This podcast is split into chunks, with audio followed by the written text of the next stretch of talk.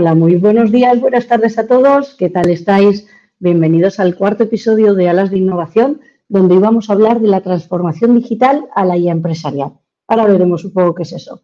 Por si acabas de llegar, estos son unos episodios, unos directos que hago una vez a la semana. Vamos a ver si el ritmo lo aguanto, donde principalmente eh, estamos hablando de inteligencia artificial aplicada sobre todo a la parte de creación de contenidos, imagen, texto, veremos vídeos, veremos 3D en un futuro y también a toda la parte de productividad del trabajo, que ahí va a pegar también fuerte toda, todo este boom que estamos viviendo. ¿no? Em, lo que más me gusta es rodearme de gente que sabe más que yo para que nos cuenten y nos chiven todo lo, que saben. Y en esta ocasión tengo el honor de tener a una súper invitada que es Esther Acedo. Hola Esther, ¿cómo estás? Hola, ¿qué tal Monse? Hola a todos, ¿cómo estás? Pues muy bien, andamos por aquí. Eh, hoy, bueno, Esther, para quien no te conozca, eres, a ver si lo digo bien y si no, pues eh, luego te presentas, pero eres, eres consultora, eres profesora, estás 100% dedicada al tema de esta transformación que tenemos que hacer las empresas, ¿no? De lo digital a, lo que es la, la, IA. Das un poco clases y pautas de cómo meternos en este envergenal tan grande y este melón que tenemos abierto, ¿no? Y aparte, si no me equivoco, tienes la, empresa de Buritech. Entonces, si quieres, preséntate un poco mejor de lo que yo lo he hecho para que la gente te ubique.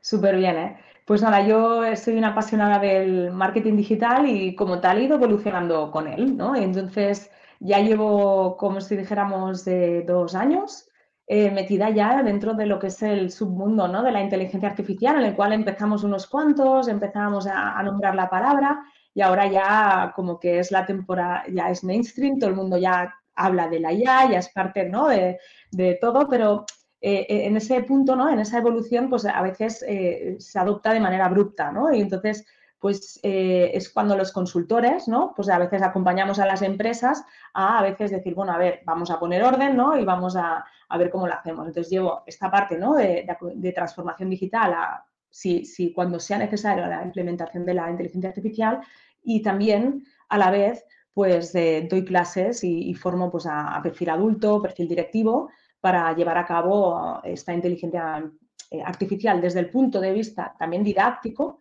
a eh, lo que es la implementación en la empresa. Entonces, mm. en eso estoy metida de lleno. Entonces, en este submundo, pues también tengo una empresa de soluciones de inteligencia artificial para, empresas eh, no code. Estamos especializados en, sin código. Y entonces, pues, con esta pues ilusionada ¿no? de que ahora todo el mundo hable de la IA y, de poder hablar con vosotros. Qué bien, qué bien. Pues nada, nada, el placer es súper nuestro. Has dicho una cosa que me parece interesante, que es si es necesario. Eh, y hoy nos vas a dar nos vas a dar una charla, ¿no? El formato hoy un poco es diferente, dentro de que te interrumpiré para que, para que sea más, más eh, divertida. Em, pero es esto, ¿no? El cuándo tiene, no sé si lo vamos a ver, si no hacemos aquí una pequeña intro, cuándo tiene que, ser, ¿Cuándo, cuándo nos tenemos que preparar para irnos hacia la IA, cuándo tiene sentido, mi empresa tiene que serlo, en qué medida. Esto lo veremos un poco o nos haces ahí una pequeña intro. Sí, sí, sin duda. Es decir, yo tengo como unas fases ya que directamente las tengo como bastante validadas, en el cual la, empresa eh, tiene que pasar antes por, uno, mm, una transformación digital, dos, el enfoque del dato, tres, implementarla ya en, eh, de manera de cultura empresarial y a nivel de recursos, y luego ya si eso, eh, cuando toque, pues lo, aplicamos ya a las áreas de negocio, ¿no? Entonces, esto cuando estamos hablando de eh, esto puede ser flexible, largo, corto, según lo que de la empresa. Claro, no es lo mismo una, una super empresa de estas, ¿no? Que, ya llevan, que llevan no sé cuántos años intentando hacer la fase 2, que es eh, organizar el dato, a una empresa mucho más pequeña. Entonces, claro, es depende, ¿no? El grado de, implementación. Entonces, yo digo siempre, si es necesario, porque es que a lo mejor la casa no se puede empezar por el tejado, ¿no? Y entonces dices, mm. bueno, vamos a empezar por cosas de sentido común, ordenando, te transformas, cloud, que parece así, se dice alegremente, pero esto significa una cantidad de procesos que muchas veces ellas mismas no son muy conscientes, ¿no? Entonces, pues bueno, es, eh, en esto es lo que ahondaré un poco en, la sesión de hoy para ver si, pues, tanto a emprendedores como a empresas, cómo podemos, ¿no? O estos emprendedores, cómo pueden también asesorar a sus empresas, ¿no? Para veces cómo, cómo, cómo enfocar, ¿no? Y, no dar como muchas vueltas. Mm, genial. pues si te parece, le dejo los mandos. Empiézanos a contar un poquillo sobre, sobre pues justo esto, ¿no? De cómo pasar de esa transformación digital a, una IA empresarial, ¿no? Que, se llama o la llamas. Sí, exacto. Entonces, eh, bueno, ya es la, la, siguiente slide ya creo que ya no hace falta. Igualmente, aquí tenéis mi perfil de, LinkedIn. Eh, también espero también estar en algún directo más con Monse, es decir, pero si no tenéis toda la actividad que hago en LinkedIn, intenta, ahora también me pondré como súper al, al entonces espero, espero que, que podamos seguir en contacto, ¿vale? A través de LinkedIn. Y luego pues ya empiezo a, ello, ¿vale? Yo os, daré un poco de, unas, unas, cifras, unas cifras para, ver a veces de lo que estamos hablando, ¿no? Al final lo que dicen, ¿no? Que este año se estima que se invertirán 21.000 millones de euros por parte de las empresas ¿eh? en IA. Sí que es verdad que esto, si lo desglosáramos en pymes, eh, cambiaría. Ya lo comentaremos más tarde. ¿eh? Después, eh, ¿qué ingresos totales tiene el mercado de la, de la IA? ¿no? Pues serán, dicen que serán unos 380.000, eh, casi 300 y pico millones, que fueron en 2022. Eh, y se dice que en 2023 puede llegar ya hasta los 400.000. ¿Vale? Entonces, al final, ingresos totales, estamos hablando de bastante volumen de negocio. ¿Vale? Que no estamos hablando de algo de una tecnología habilitadora nueva o como muchas de ellas de que se implementan de una manera mucho más paulatina, ¿no? Dicen de que, y es así, ¿no? De que una de las grandes ventajas de la máquina, ¿no? Respecto al humano es su capacidad de procesamiento del dato, ¿no? Entonces, evidentemente, sí, nosotros lo que, lo, difícil para las máquinas, ya lo veremos luego, es los sentidos, intentar, pero la capacidad de procesamiento en esto sí que nos llevan ventaja. Ya veremos que no tienen tantas ventajas como a veces se puede creer, ¿no? Y entonces, pues dice que puede llegar a aumentar la capacidad de procesamiento de análisis del dato hasta en 10 veces más. ¿eh? No es poco, ¿eh? 10. No, no, es muchísimo. Es una barbaridad. Luego, simplemente por si acaso ¿eh? no queda claro, eh, la inteligencia artificial es la ciencia de hacer las máquinas inteligentes. ¿eh? Para nosotros es intrínseco, para una máquina no. Y esto a nivel de programación es muy complejo, ¿no? Y luego, eh, lo que tenemos que entender es de que no han venido para mm, quitar a una persona, sino simplemente para veremos de que esto tiene grados, ¿no? Ya la gente está hablando ya de la eh, inteligencia artificial general que nos sustituirá. Bueno, bueno, bueno. Queda tanto por recorrer que, y también se está empezando a regular. Lo que pasa es de que ha empezado como demasiado de golpe, ¿no? Y entonces, eh, lo que seguro que tenemos que ver es de que el profesional que no adopte esta IA lo que seguro que le pasará es que su gestión será menos eh, inteligente, menos eficiente y menos efectiva. Por lo tanto, perderá competitividad respecto al resto. ¿no? Entonces, al final lo que tenemos que aportarles como una parte muy positiva a nuestra gestión, ¿no? como, como, al final, como, como profesionales. ¿no? Vale, dicho esto, sin aburrir, ¿eh? Vamos al lío. ¿no? Entonces, eh, empezamos es cuando ¿no? nosotros como emprendedor, como empresa, como ¿no? empresa súper grande, como CEO, como especialista, como, cual, como CTO, como lo que seáis, ¿vale? Eh, te tienes que plantear, ¿eres una empresa completamente digital en todos los procesos? En todos, ¿eh? en absolutamente todos, también los de productividad, como bien decía antes Monse. Todos tus productos se pueden vender en su totalidad en el canal digital, servicios también.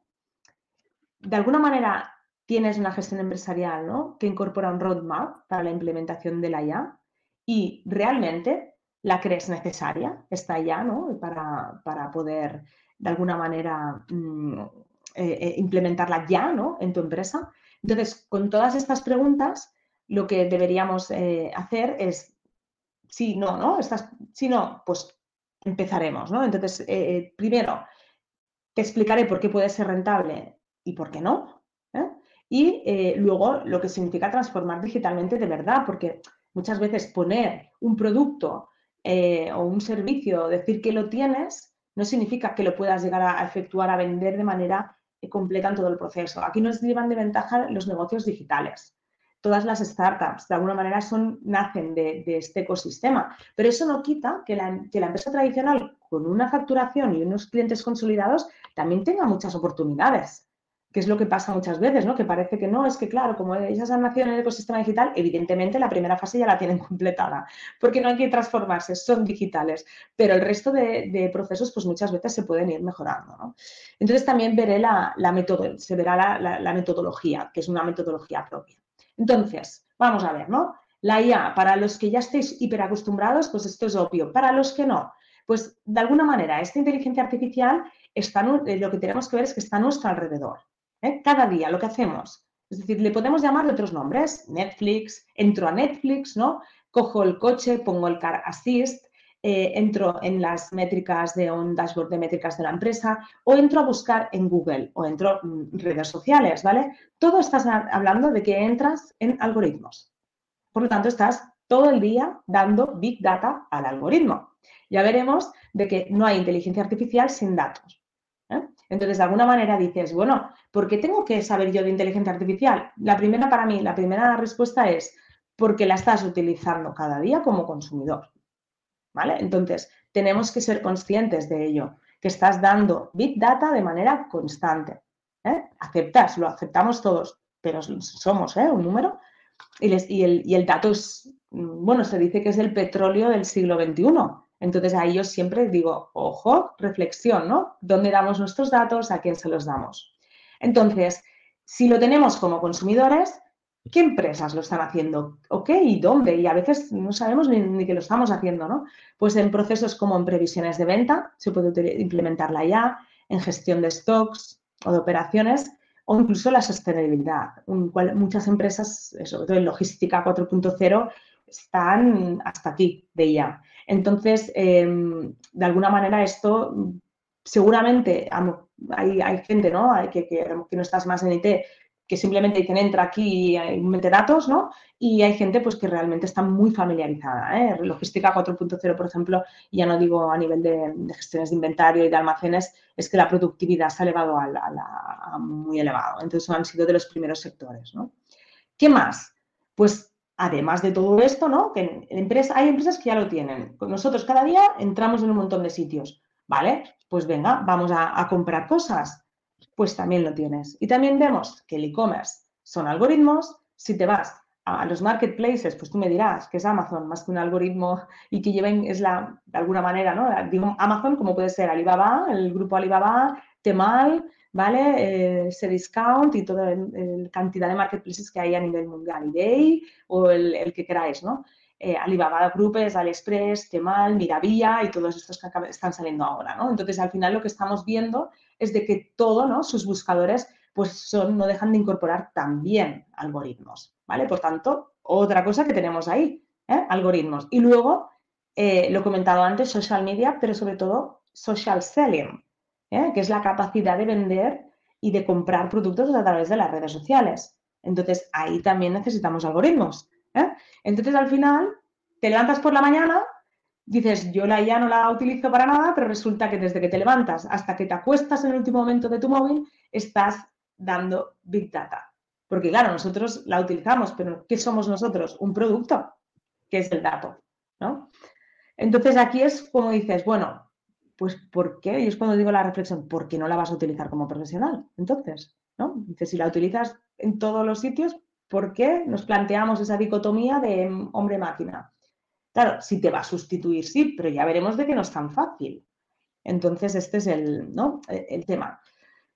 A partir de aquí, ¿qué, beneficios, ¿no? Si vamos a decir, venga, va, pues venga, sí, me lo voy a plantear.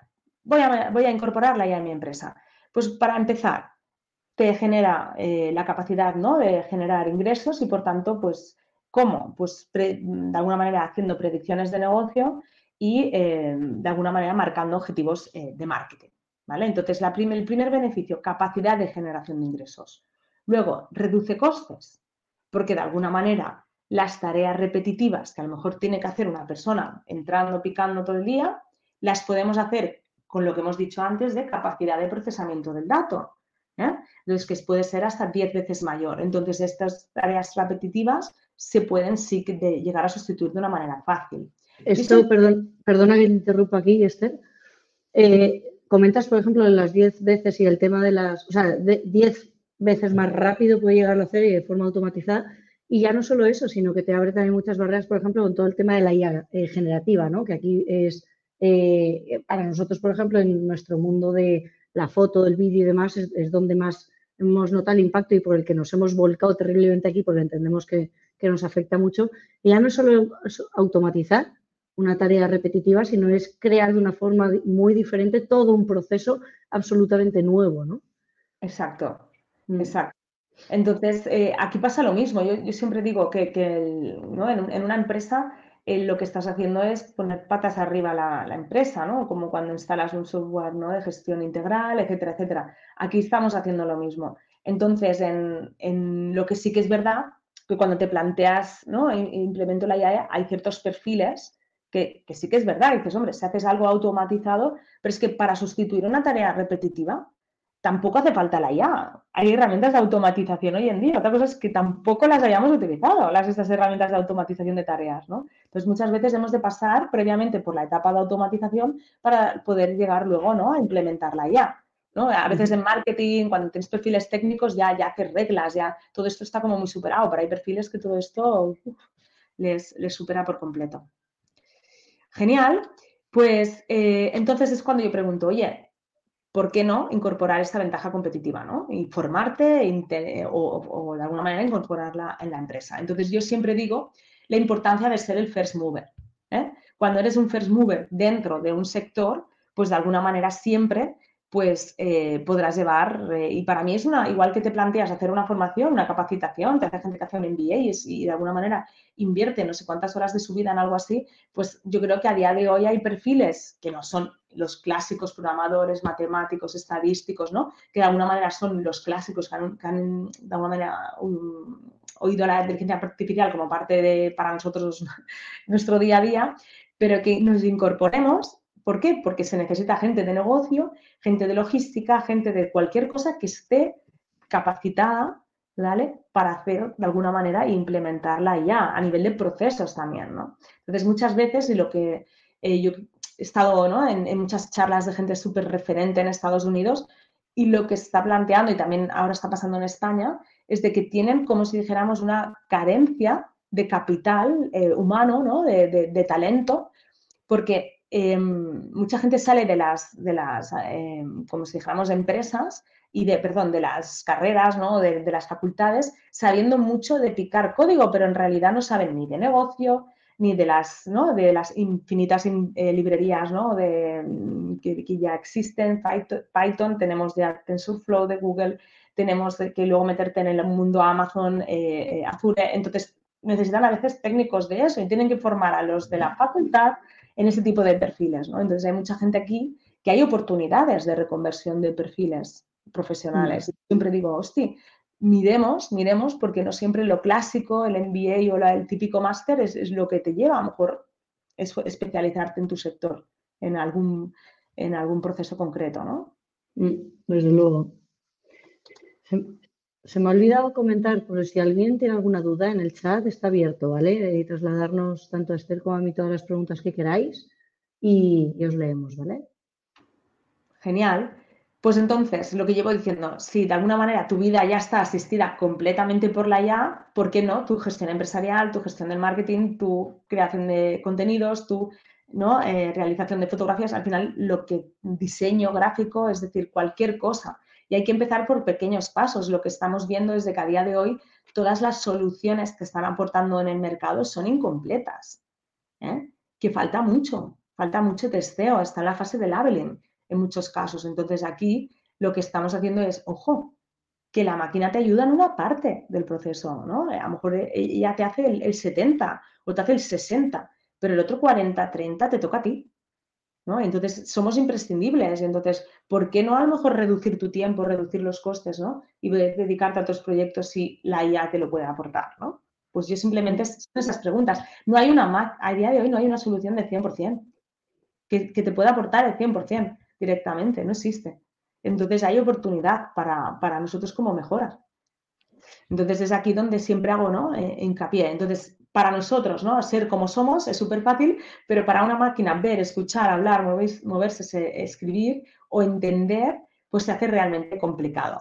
¿eh? Entonces es aquí donde de alguna manera enseñar a una máquina a ser como un humano es el, realmente el hándicap, que se dice muy pronto y luego no es así. Entonces, en eso estamos, ¿no? En las archiconocidas palabras Machine Learning y Deep Learning, lo que estamos en realidad haciendo es intentar copiar el comportamiento humano. ¿Cómo? Pues a través de, mm, evidentemente, eh, técnicas y, tipos de algoritmos, ¿eh? que hay, hay muchísimos, pero de alguna manera los más sonados, una de las sería eh, Machine Learning y en su modelo mucho más profundo de la IA, ahora veremos las capas, sería Deep Learning. Entonces, como hemos dicho, tenemos la IA y ya luego tenemos como segunda capa pues eh, la posible aplicación como eh, el, tipo de algoritmo muchísimo más, el tipo de aprendizaje mucho más común que sería Machine Learning y su versión de redes neuronales o eh, Deep Learning. Entonces, yo creo que a lo mejor lo hemos escuchado muchísimo, pero digo, por si acaso, lo voy a explicar de manera sencilla por, por, si hay alguien que, que no lo sepa, ¿no? Entonces, eh, Machine Learning ¿no? o aprendizaje automático al final es eh, hacer que las máquinas aprendan sin que de alguna manera estén programadas especialmente para ello. ¿no? La, programación tradicional tienes un input y un output y aquí lo que tenemos es un reconocimiento de patrones, un procesamiento del dato y es a partir de aquí cuando hacen ¿no? este procesamiento es capaz de extraer un modelo para predicciones o reconocimiento de patrones eh, futuros. ¿no? Esto, a diferencia de lo que sería eh, deep learning, es cuando en este, en este proceso muchísimo más profundo, es cuando la máquina puede aprender eh, por sí sola en cada input de información nueva. Entonces es aquí donde realmente ya no solo hace el, modelo, ¿no? El, bueno, cuando te introduzco este, ¿esto es gato o no es gato? Ahora lo veremos. Pues no, pues entonces eh, te doy un modelo ¿no? de predicción. Pues en este caso ya aprende de que no es gato, sino que lo que tiene que hacer es decir que es un perro. el, auto, el auto GPT que, que se anunciaba estas semanas atrás, que, se retroalimenta a sí mismo, ¿eso es Deep Learning? Sí, es una forma mejorada, ¿eh? súper avanzada de Deep, sí, sí, sí.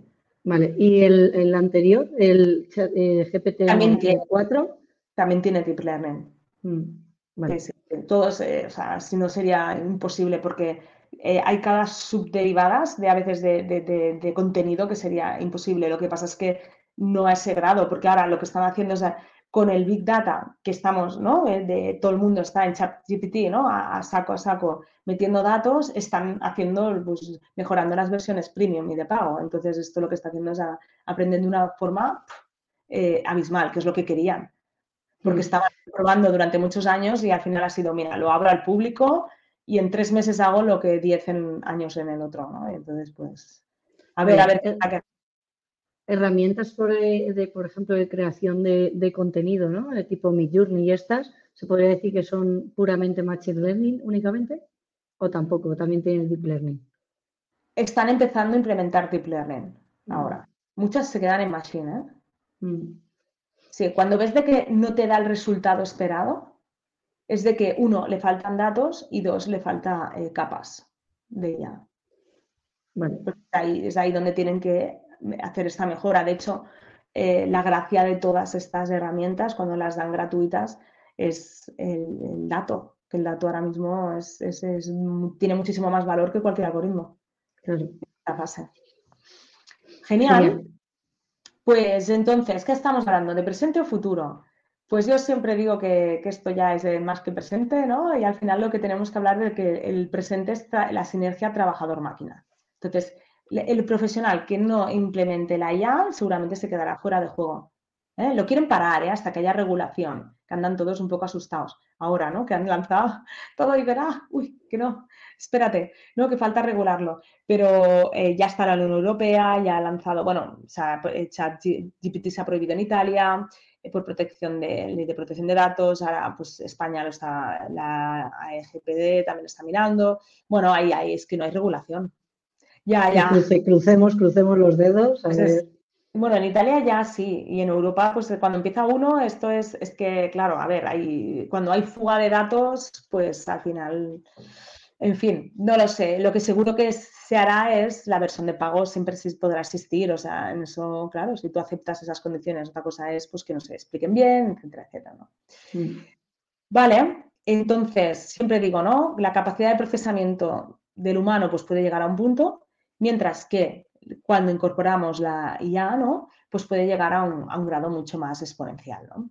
Pues de, aquí la, ventaja. Entonces, eh, está también afectando ¿no? Eh, eh, al cambio, la innovación, pero también a los consumidores, pues sin duda sí, cada vez más ¿no? queremos personalizar y a la vez mejor controlar los datos ¿no? y la privacidad y esto hace pues que si quieres más personalización, si quieres hiperpersonalización, pues tú me dirás que hemos empezado con automatización, pero estamos eh, todas las herramientas ¿no? de, que hacen inbound marketing llevan utilizando la IA desde, bueno, al menos desarrollando algoritmos desde hace mucho tiempo. ¿eh? Entonces, HubSpot o Salesforce y, y, demás son, son bastante, bastante avanzadas ¿no? en, este, en este sentido.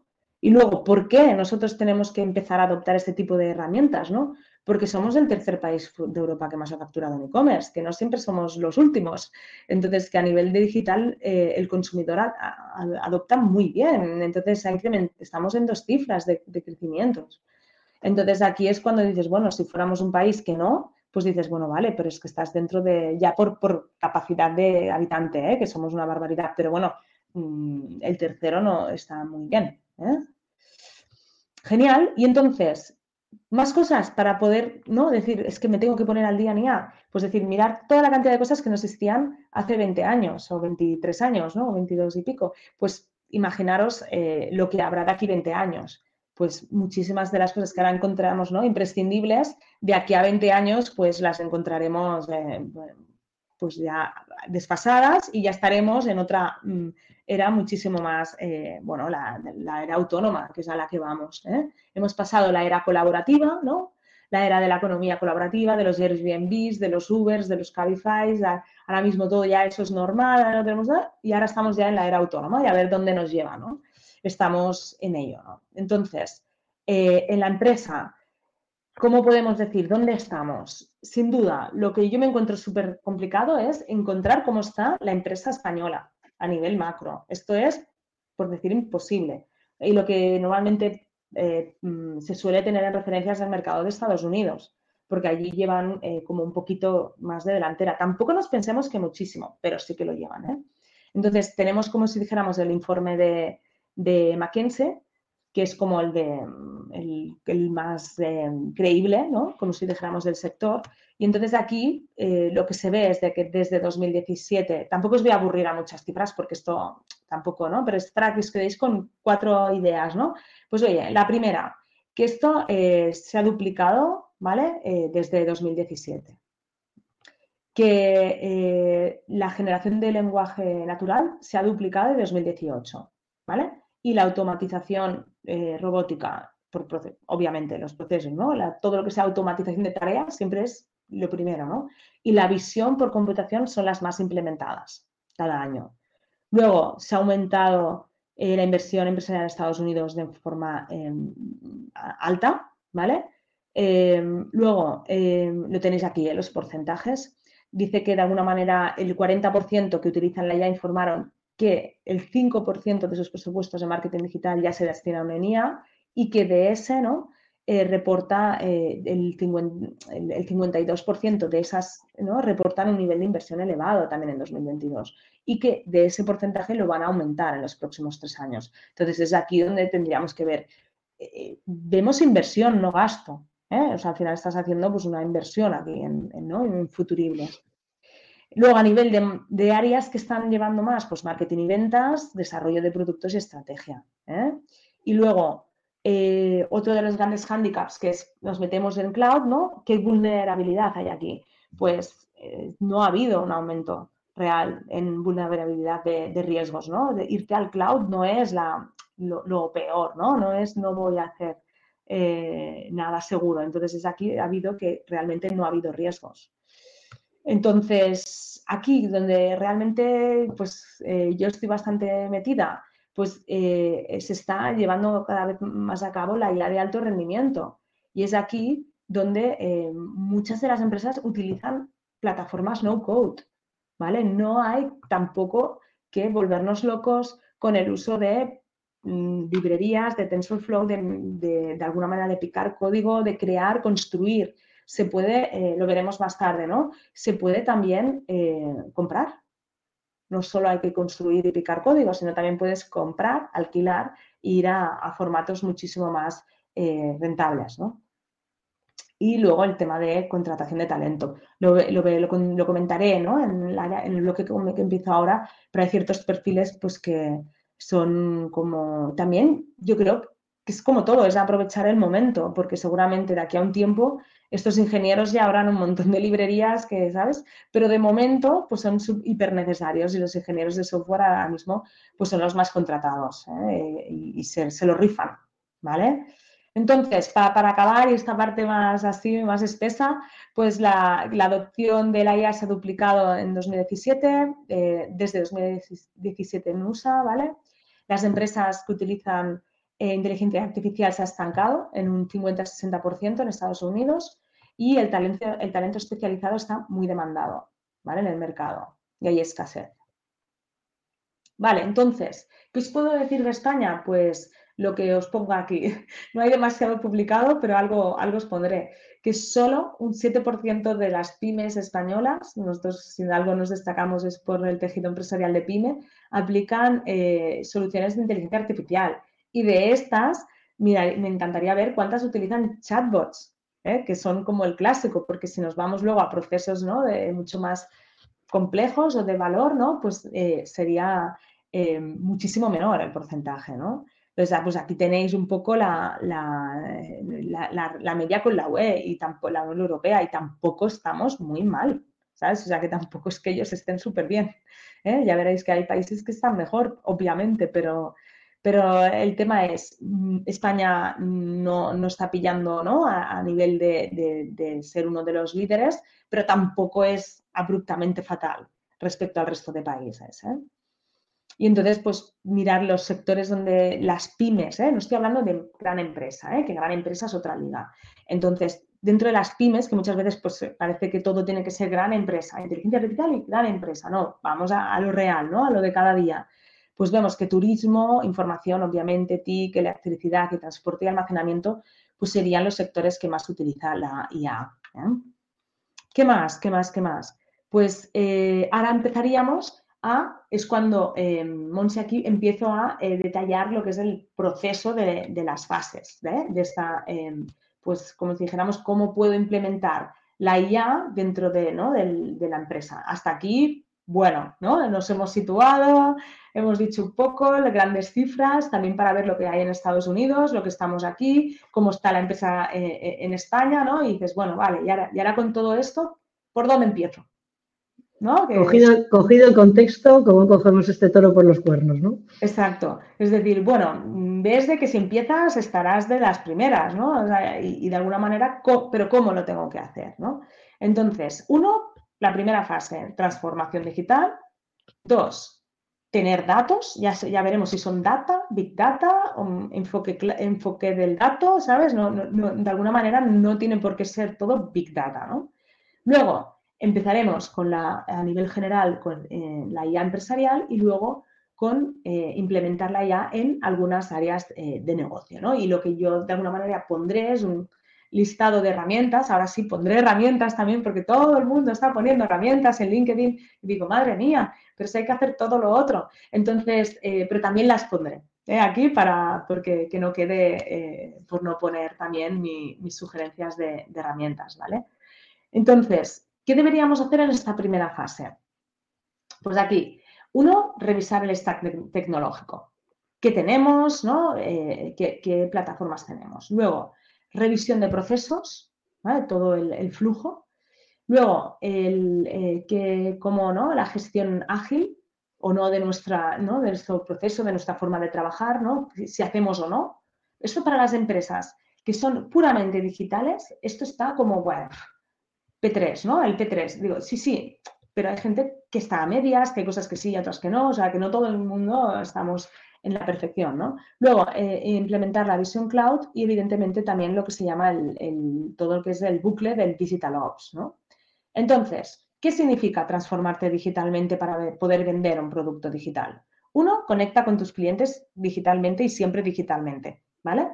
Transforma tus productos, optimiza todas tus operaciones digitalmente, ¿no? Que no hayan cosas volando, ¿no? Que esto lo suban un tal, esto lo tengo que subir aquí, esto, esto lo machaco, esto empezamos con las manualidades. Y luego capacitar al talento. ¿eh? Capacitar o fichar. Tiene, hay dos opciones, en esto eh, no hay más, ¿no? Entonces, ¿cuáles serían estos pilares de la transformación digital? Uno, enfoque cloud first, ¿vale? Es decir, primero en toda la arquitectura tecnológica. Luego, impulsar, ¿vale? La colaboración eh, entre empresas, personalizar cada vez más los productos, no ir a grandes lotes de productos, a grandes licencias, sino ir más a servicios a veces por uso eh, o por, eh, de alguna manera, ¿no? Por, uso pequeño de, cada uno de ellos y por alquiler. Y luego el hecho de que, eso siempre pasa en muchas empresas es, el, como si dijéramos, el gran hándicap de eh, compartir ¿no? esta propiedad intelectual. Entonces, em, aquí lo que tendríamos que es con todo este enfoque de compartición, ¿no? de conexiones, pues esta, esta parte más de, compartir datos, pues hay veces que sí que cuesta ¿no? en, algunas empresas. Entonces aquí es cuando realmente sale el gran ¿no? palabra que, todo el mundo utiliza, bueno, ya ha utilizado desde hace mucho tiempo y no sé si realmente todo el mundo está para ello, ¿no? que es el uso de la IoT, de robótica, vehículos autónomos, de impresión 3D y todo este tipo de tecnologías habilitadoras. Y cómo no, eh, pues si, si, eres, serás una industria 4.0, sí, que es a lo que nos aplica hoy, pues implementas la IA. O es un conjunto de, todas ¿eh? las partes. ¿Qué más? Eh, tener un núcleo, tener un enfoque muy dentro de tu organización que se llama donde las operaciones digitales estén en el centro, ¿vale? Es decir, y, que de alguna manera tengas tanto a nivel de infraestructuras como de información, como de colaboración, como a nivel de estrategia, ¿vale? Como de, a nivel de, enfoque del dato, ¿vale? Es decir, cómo tratamos las diferentes eh, áreas y dentro, ¿no? Tratamos lo que serían las operaciones eh, digitales con ello. Entonces, a partir de aquí, lo que seguro ¿no? que, que, nos podrá ayudar es hacer una gestión ágil de nuestra organización. ¿eh? No solo poner un Slack, no solo poner tal, sino que, claro, cuando somos un emprendedor, pues es muchísimo más fácil, yo siempre lo digo, pero no dejas de hacer esto de manera muchas veces intuitiva. Entonces, ¿qué pasa? Cuando te vas a una empresa un poco más grande es cuando de esto se, ¡buf! es un follón aquí y un cacao maravillado, ¿no? Entonces es aquí donde realmente eh, pierdes mucho tiempo, ¿eh? pierdes muchísimo tiempo. ¿eh? Cuando, cuando, si somos emprendedores esta parte, pues bueno, seguramente lo haremos de una manera mucho más natural, ¿no?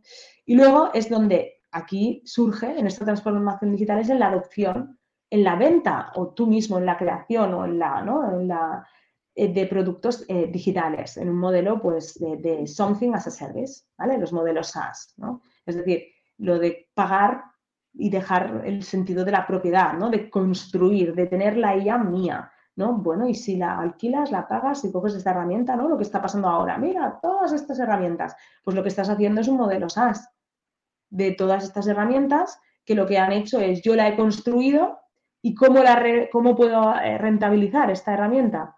Revendiéndola, alquilándola, ¿no? Pues es lo que están haciendo todas esas marabunta de herramientas que están eh, haciendo, que están eh, ahora mismo en LinkedIn, ¿no? En todas las infografías.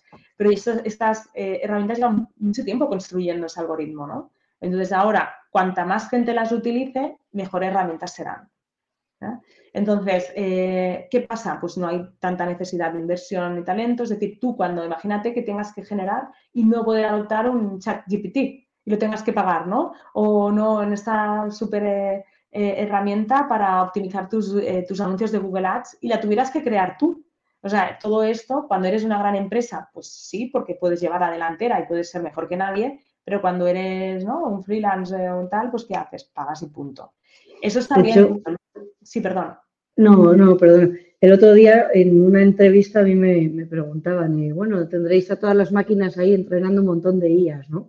Y les decía, no, nosotros no, no tenemos, quitando algún entrenamiento que sí que hagas de algún producto en concreto, pues para hacer una versión con eso de generación de imágenes, eso sí que nos hemos metido, quitando eso no, no estamos, no tenemos máquinas entrenando IAS porque una, no tenemos ni idea a dónde vamos nosotros haciendo eso, ¿no? Justamente por lo que comentas, aquí yo creo que es luego saber qué, tienes que usar y usarlo, ¿no?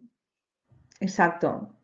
Saber que existe. Yo siempre digo buscarlo, porque seguro que hay alguien que antes, yo siempre tengo sentido esta frase, que ha pensado lo mismo que has pensado tú.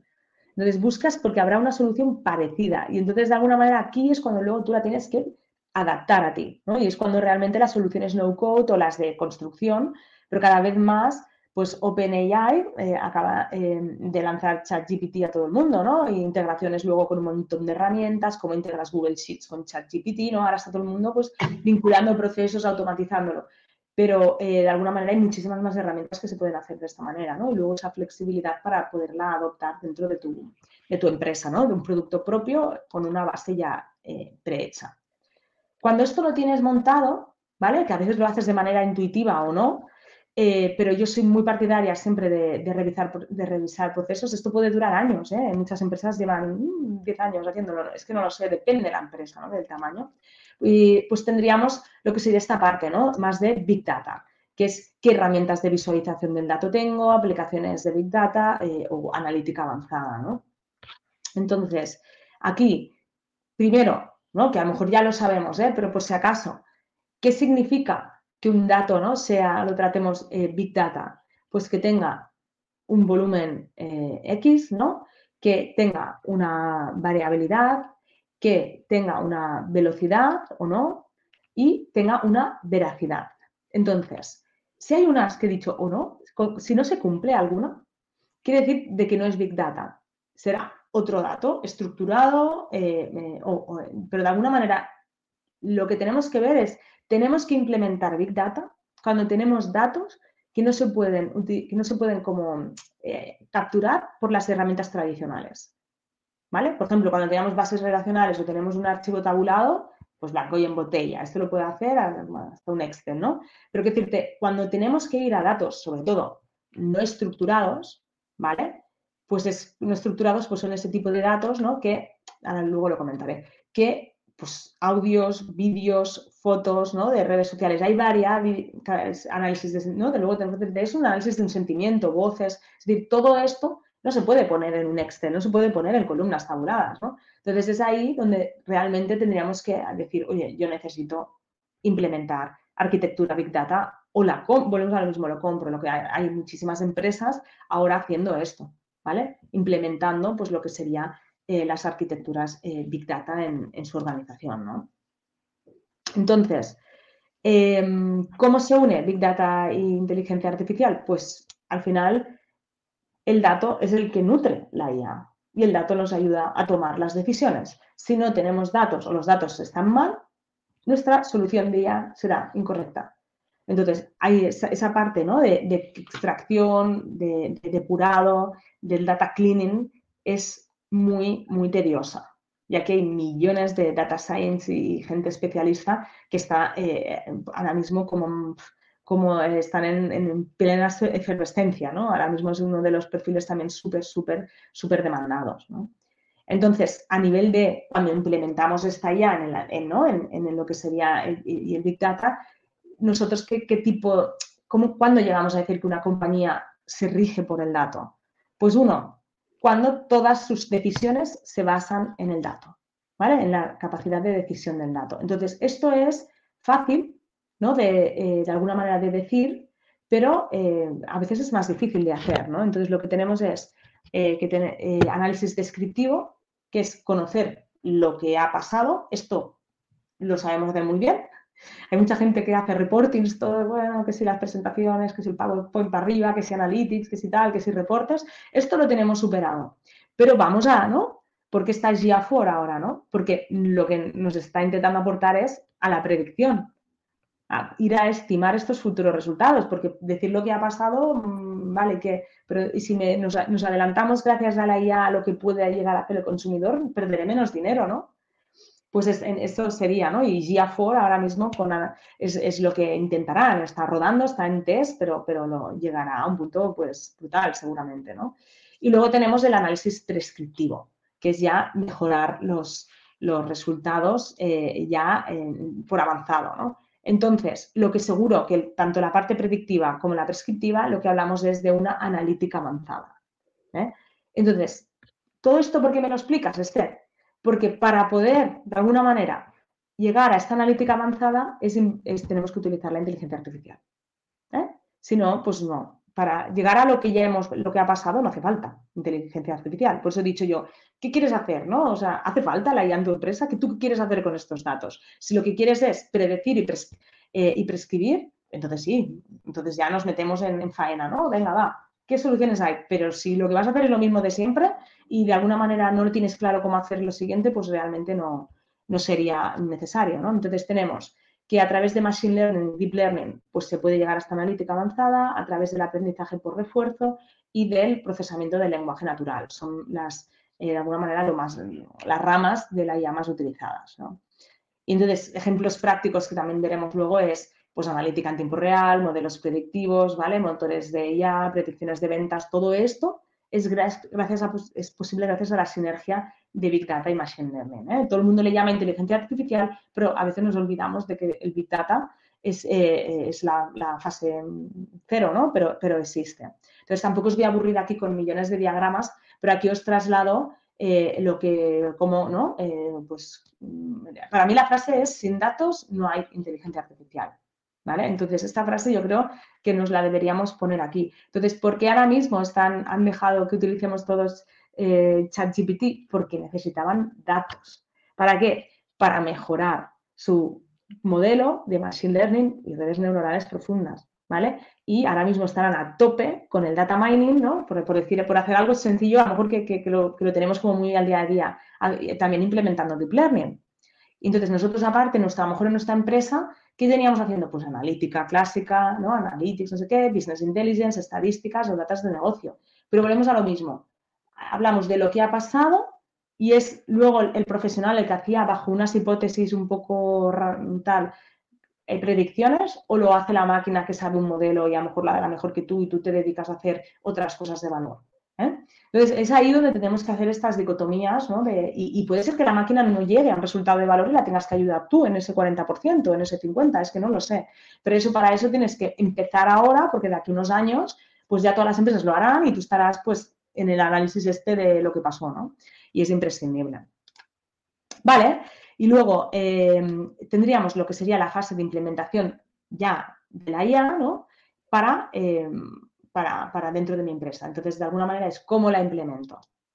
Pues tienes que tenemos que tener en cuenta tres grandes pilares. Uno es la complejidad del dato, cuán de complejo va a ser o tienes el dato, qué complejidad ambiental tienes, ¿vale? Y la eh, complejidad del objetivo. ¿Vale? Entonces, complejidad del dato, ¿de qué estamos hablando? Pues qué tipología del dato tienes, ¿no? De qué, ahora lo miraremos, ¿no? De qué, si es estructurado, no estructurado, si es fotos, son vídeos, y todos son tablas. Luego, la parte ambiental y de eficiencia energética y de gasto. Sobre todo es, oye, que para implementar esto necesitas también esta parte que nos olvidamos mucho. Y en aspectos como, por ejemplo, blockchain es uno de los factores más eh, que pesan más, ¿no? Y luego tenemos lo que sería la complejidad del objetivo. Y para mí lo que me voy a centrar sobre todo es en explicar esta complejidad del objetivo, que también implica la complejidad del dato. Entonces aquí lo que tenemos que hacer es, para implementar correctamente este ¿no? caso de uso de la nuestra empresa, pues lo que, teníamos, lo que tenemos que tener en cuenta es, uno, qué variedad del dato tenemos. Entonces, lo que seguro que podemos decir es de que cuando hablamos, cuando hablamos de tablas, ¿no? de, hojas, de imágenes, de em, audios o de em, vídeos, pues cambia el grado de complejidad de menos a más, obviamente, ¿no? entonces, ¿por qué? Porque, y luego también tenemos que saber qué queremos hacer con esta información, ¿no? No la IA implementar, no, no, pero ¿qué quieres hacer? ¿no? Eh, reconocer, predecir, recomendar o reaccionar. Entonces, en base al, eh, eh, al objetivo, ¿no? Pues, y, de, la, y luego la, tu variedad del dato, de, pues verás de que tendremos más posibilidades o no, será más caro o no, será más largo o no, eh, el proyecto de inteligencia que, artificial que quieras implementar, ¿vale? En tu empresa. Entonces, cuando, aquí el problema viene sobre todo cuando tienes mucho dato tuyo, ¿vale? Entonces, aquí es cuando esto, ¡boom!, es como abres la caja de Pandora y, entonces dices, madre mía, lo que había por aquí, ¿no? Empiezan los data lakes y todo aquí a, resurgir, ¿no? Pero entonces es cuando eres más pequeño todo esto no, pero tienes que preverlo y tienes que entender, ¿no? Cómo, es un caso de éxito. Entonces, para que nos entendamos, a lo mejor es más fácil así. Eh, si tienes Em, si tienes que hacer, por ejemplo, un caso sencillo, el más caso más sencillo sería hacer una previsión de ventas. ¿Por qué? Porque son datos numéricos muy fáciles, ¿no? Y el primer objetivo de predicción se cumple bien. Luego, chatbot, pues hombre, es, el objetivo es más complicado, pero aún los datos que le solemos dar, que son pues, en muchos casos pues, escritos, ¿no? texto y tal, pues esto se, se puede llegar a hacer eh, bien. Luego, más complicado por la, variedad del dato ¿no? y la velocidad del dato. Pues un analizador del sentimiento de un call center, ¿vale? Podría ser eh, un ejemplo. Y luego, el worst case escenario, que digo yo siempre, el peor de los casos posibles, son los famosos coches autónomos. Entonces, ¿por qué no hay coches autónomos? Porque hay regulaciones en cada país, la gente se comporta diferente, ¿cómo, qué, decide la máquina? Si hay un accidente, si tiene, ¿vale? Todo esto es algo tan, tan complejo, hay tantos inputs, si no, si se para un semáforo, si hay un coche que, se gira, es decir, todo esto le tienes que hacer eh, y enseñar a la máquina.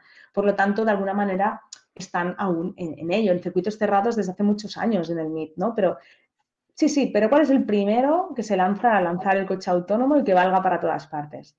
Bueno, bueno. Aquí, una, aquí una duda. Eh, leía, bueno, estas últimas semanas leía sobre lo que ha salido de que ha liberado Meta, ¿no? De, de Sam, no sé para quién, si no, no, sé si tú misma, Esther, lo has escuchado, para quien nos esté escuchando, que es el, eh, a ver si lo diré bien, el segment eh, anything, puedes segmentar cualquier cosa de las imágenes. Entonces tú le das una imagen y te segmenta un montón de cosas, ¿no? Y, y esto parece ser que puede ser bastante revolucionario, ¿no? Eh, porque ya también incluso ayuda a otras IAS. ¿Dónde meterías tú, por ejemplo, este SAM dentro de esta tabla o meterías toda la parte de generación de imágenes, eh, generación de vídeo aquí? ¿Con qué lo compararías un poco? Pues con el analizador del sentimiento de un call center. Por aquí estaría. No sé, una medición, predicción, recomendación, estaría pues en el punto medio de la tabla aproximadamente.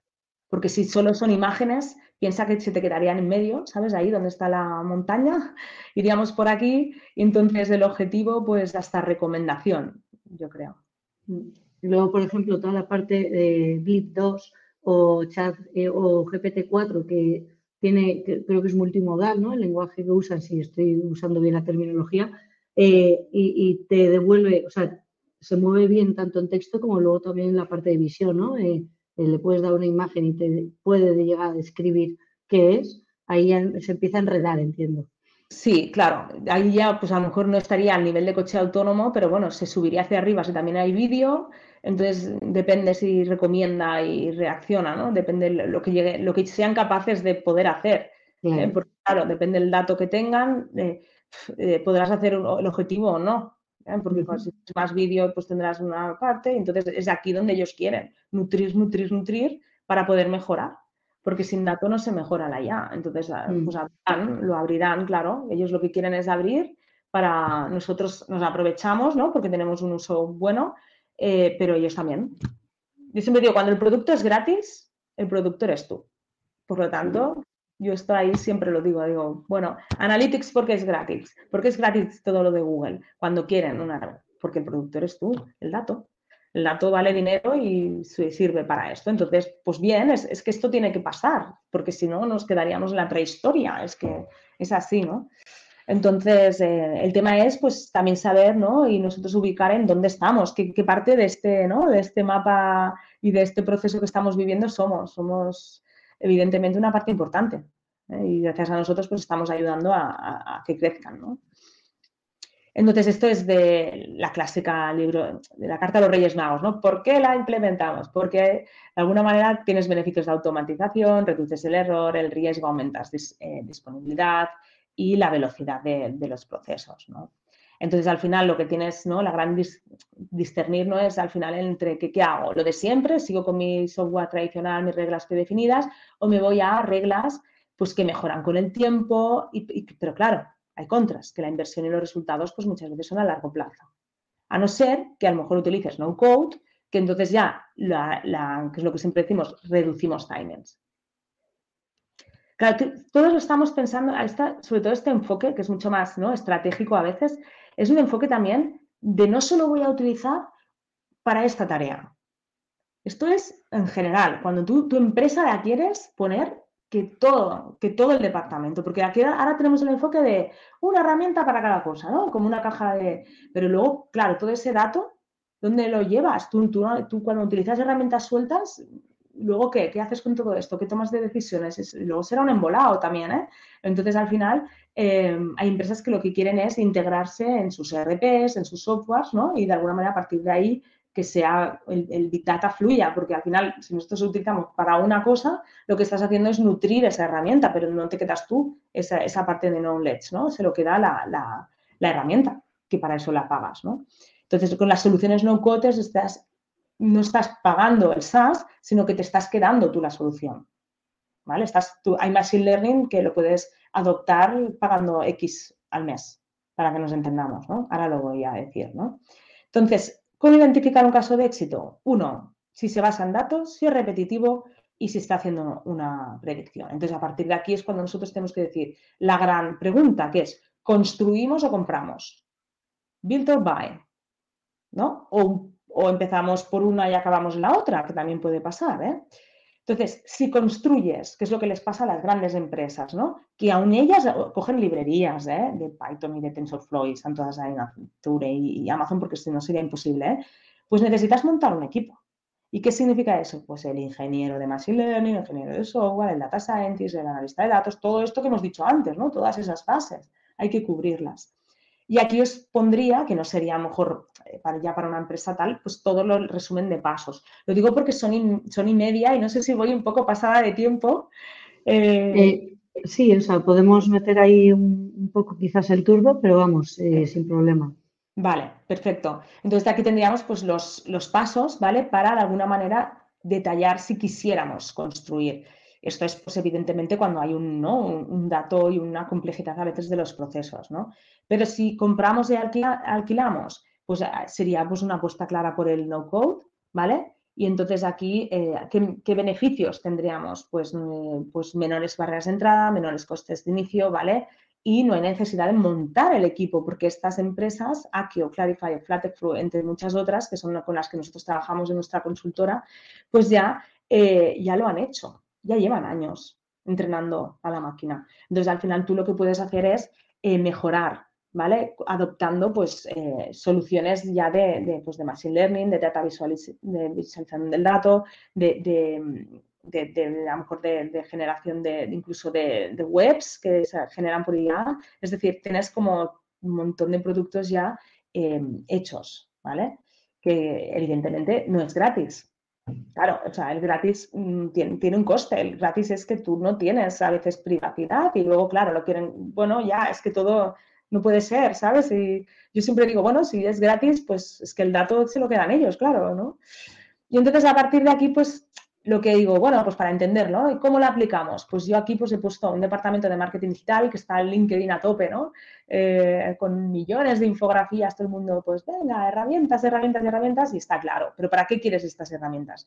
Pues para, hacer unas aplicaciones ¿no? en entorno empresarial, es decir, o quieres mejorar tu, gestión de recursos humanos, o quieres mejorar tus predicciones de negocio, quieres mejorar la segmentación de usuarios, fidelización de clientes, recomendaciones, mejoras de procesos, desarrollo de nuevos productos, ¿vale? etcétera, etcétera. Entonces, nosotros en, inteligencia artificial ¿no? aplicada al marketing, pues aquí lo que yo recomiendo es una serie de, herramientas. Lo que seguro que nos puede pasar es que gracias a estas eh, herramientas pues podemos resolver eh, problemas que hasta ahora pues no, no, podíamos. Entonces, como tú bien has dicho, en un departamento de marketing o en general, pues donde más ha evolucionado es en la generación de contenido, porque es lo más complicado, es a ver cómo evoluciona el SEO también con esto. Social media, email marketing, paid media y analítica web, ¿vale? Entonces es aquí donde la IA aplicada en el marketing está evolucionando muchísimo. ¿eh? Y ya lleva mucho tiempo, ¿eh? por eso. Entonces, yo siempre digo, utilizar la IA no significa que seamos especialmente mejores si no lo haces bien. Entonces, aquí es de realmente, eh, tenemos que tener, ¿no? Como un foco, es decir, que, queremos, ¿no?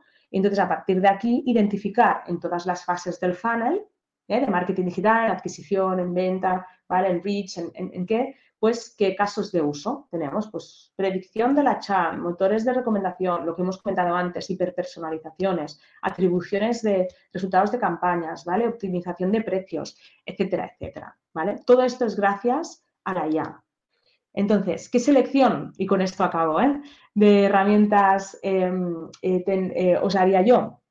Pues para, por ejemplo, si lo que quieres es mejorar la analítica, ¿vale? Pues, ¿y ¿para qué? Para, construir modelos de atribución, para descubrir información del rendimiento de tu campaña, datos no estructurados, predicciones y narraciones, ¿vale? Pues tenéis todas estas, desde GA4, que ya lo conocemos todos, Google Analytics 4, Amplitude, que es muy buena y lleva, muchas de ellas no son baratas, ¿eh? Pero claro, la IA barata, buena, buena, bonito, barato, eh, está el tema, ¿no? Yo siempre digo, es que algo tendríamos que pagar. ¿Eh? Entonces, Amplitude lleva, hay gente que la lleva utilizando esta muchísimo tiempo, ¿eh? Y muchas, evidentemente, startups de Silicon Valley, ¿eh? Path Factory, Crowd IQ.ai, ¿vale? LucidWorks o Blue Connect, ¿vale? Serían, luego, email marketing, eh, ¿Cuáles serían las chulas? A mí me gusta Drift, Persado, HubSpot, eh, Exit, Rasa, lleva mucho tiempo también, y luego Freeze, también para, que es bastante, para creación de contenido de, email marketing. ¿eh? También te ayuda pues, a, sobre creación de newsletters y, email marketing, ¿vale? Optimización de flujos, optimización del tiempo de envío de los emails y segmentación, la hipersegmentación también. A nivel de paid media, aquí encontraréis 50.000. ¿eh? Yo, unas que de alguna manera utilizamos en nuestro equipo, ADEX, AdCreative.ai, ¿vale? AdUnit, WordStream y Albert. Albert es como una clásica de toda la vida, que lleva un porrón de tiempo. Luego, a nivel de creatividad y diseño, más a nivel del logotipo, imagen de marca, ¿vale? Para un poco diferenciarme ya de lo que habéis hecho vosotros ya en, en directos anteriores, pues estaría Celtra, Pattern 89, eh, Beautiful AI y Brandmark. Podría ser muchas americanas, ¿eh? es que, es así, ¿eh? muchas están en inglés, etcétera, etcétera.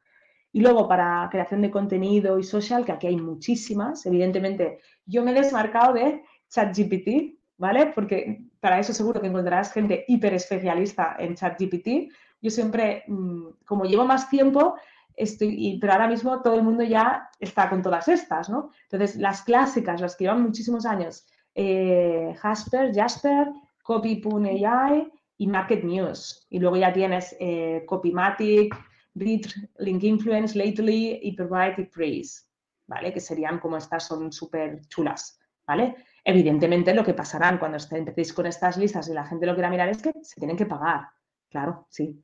Eso es así, ¿eh? Quiero decirte que, pero claro, a lo mejor te merece la pena si eres una empresa que ya rentabilizas esta ya, ya la inversión, ¿no? Es decir, seguro que un ChatGPT a ti por inversión te entra, seguro, porque como, es gratis, genial, pero tendrás que ver también que, unos riesgos, si es que te implican, o si no, si no, es que es una relación win-win. Ganas tú, gana él. ¿Cuál es el problema? Mientras que todos lo sepamos. Y la gran pregunta, si os he convencido, ¿eh? para implementarla ya y si es tan fácil ¿eh? de, hacerlo, ¿no? Entonces, muchas veces no hemos empezado por la parte final, ¿no? Está todo el mundo, pues, venga, infografías, no sé qué, pero luego cuando tengamos que organizar todo esto en dato hacia atrás, pues también será muy interesante, ¿no? Y nada, con esto pues yo creo que espero que, os haya dado un enfoque pues quizá más estratégico, más, más macro, ¿no? De, lo que sería la, la IA y, nada, eh, encantada pues de, estar contigo, Monse. No, ha sido, eh, eh, la verdad es que ya he aprendido un montón. ya hablábamos, o sea, a mí no me, yo no veo mucho aquí el ir probando herramientas, el ir dando el feedback, ¿no? De cada una de las herramientas y, porque una te funciona hoy, pero el mes siguiente es otra. yo aquí lo que veo creo que tiene que ser un contenido más genérico, algo que sea más visión, ¿no? De, todo el negocio. Lo decías tú muy bien ahora, ¿no? Eh, todas esas infografías de herramientas. El otro día había un tuit un post en LinkedIn, 100 herramientas de IA, que tal, no sé qué, digo, pero, pero eso a mí me agobia. O sea, y estoy segura del resto también. Y recibo, a raíz de que hayamos empezado un poco con todo el tema de, de estos directos, eh, recibo mensajes por LinkedIn, Moncha, ayúdame a, qué probar. Digo, suerte, amigo, o sea, no, estamos todos igual. Estamos todos igual, ¿no? Entonces, yo estoy intentando coger una visión un poco más macro de todo esto, ¿no? Y obviamente, pues luego al final tienes, tienes que ir probando y demás, pero esto, yo creo, creo mucho en toda la parte que has contado, en toda esa parte introductoria, ¿no? Cómo preparar, eh, unos nos servirá más una parte, otros otra, pero es que si se empieza por el final, pues luego a lo mejor te acabas montando unos flujos de trabajo que dentro, cuando quieras hacer esa optimización, que dentro de unos años ves, es que estoy usando, a nosotros nos pasa, ¿no? A veces nos vemos usando diferentes herramientas, diferentes tal, y dices, si ahora tengo que ordenar esto, es más fácil hacerlo desde el principio, intentar hacerlo bien, nunca lo harás bien, pero intentarlo hacerlo bien que, que, tirar un poco al tuntún probando diferentes, como pollo sin cabeza, y luego intentar corregir en cinco años, ¿no? Pero, bueno, yo creo que aquí estamos sobreviviendo cada uno como podemos a toda esta, toda esta parte, ¿no? De, Sí, ha llegado como de forma muy abrupta, ha sido como, y, de alguna manera, pero bueno, em, de alguna manera creo que, que también em, puede, puede aportar, ¿eh? puede aportar para que se pongan las pilas en la regulación. En mm. que de alguna manera esta regulación Mm, bueno, mm, no, no, existe, ¿no? Entonces ahora de repente han salido, ¿no? Con una carta a todos, ah, esperar, esperar, que ahora no, que ahora queremos regularla, no, espera, que hemos ido muy rápido. Los mismos que la han sacado, ¿sabes? Es que han sacado el ChatGPT. Entonces, ellos ya lo sabían, pero de alguna manera ya al final la, dimensión pues es, es, a veces difícil controlable, ¿no? Pero, pero yo siempre digo, si sabes las condiciones del juego, ¿por qué no utilizarlo? O sea, yo aquí soy muy utiliza lo que quieras. Otra cosa es que sea la mejor solución y que tú no estés ayudando para sacar otros productos de pago. Está claro. o sea, ya lo hemos visto. Sin datos no hay ya. Entonces, si tú das dato, ¿qué está haciendo? Pues mejorar. Si todas estas herramientas que llevan mucho tiempo hubieran hecho lo mismo, ¿no? ese push eh, de gratis, pues serían eh, hoy, pero claro, no pueden tampoco hacerlo porque es, es, muy costoso también mantener todo el dato que tiene ahora ChatGPT. ¿eh? O sea que es, es brutal. Bueno, es un momento, un momento el que estamos viviendo, es un momentazo. O sea que... Yo creo que son de estos puntos, ¿no? De, es un hito en la historia. O sea, está claro, hay, hay muchos hitos a lo largo de toda nuestra historia de la humanidad y realmente eh, nosotros, nuestra generación, ¿no? Hemos vivido el nacimiento de Internet, la digitalización, ahora vivimos esto. Eh, bueno, yo digo ahora, pero vamos, esto lleva ocurriendo eh, tiempo, ¿no? Y desde luego cada vez, o sea, es más hay muchos retos por delante. Pero por suerte estaremos por aquí para contarlo durante una buena época. Exacto, esperemos, sin duda. Mm, sí, sí. Nada, Esther, muy interesante todo. Veo que la audiencia también por aquí nos, nos saluda, Javier Roberto. Eh, también ha resultado muy interesante.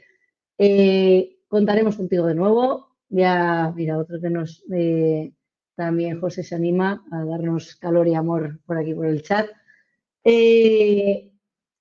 Nos veremos en la siguiente, estoy segura de ello. Muchísimas cosas nos tienes que contar sobre cómo apañarnos con esta, cómo hacernos IA, cómo, cómo montar ¿no? en nuestros procesos y cómo abrazar un poco el tema de la IA para, adaptarla bien con cabeza, no herramientas a lo loco. Exacto, no, intoxicados todos cada día de... Yo no, sé, yo no sé utilizar 100 herramientas, pero es que yo creo que nadie. ¿eh? ¿Cómo te pueden recomendar 100? Es que eso, eso no, no, se puede. Pero bueno, ya es para eso están los directorios, ¿no? Y, ya está. ¿Qué eso es. Esther, un placer. Para los demás, nos vemos, la siguiente semana. Dale, dale, que no te dejo tu, tu minuto de gloria ahí. No, no, no, para nada, para nada. Digo que nos vemos cuando quieras y, encantado, encantada de estar aquí, encantados a todos. ¿eh? Nos vemos eh, seguro. en la siguiente.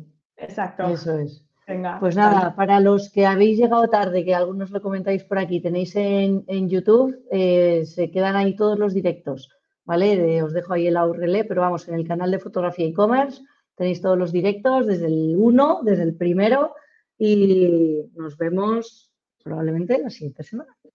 ¡Hala! Hasta luego. Hasta luego.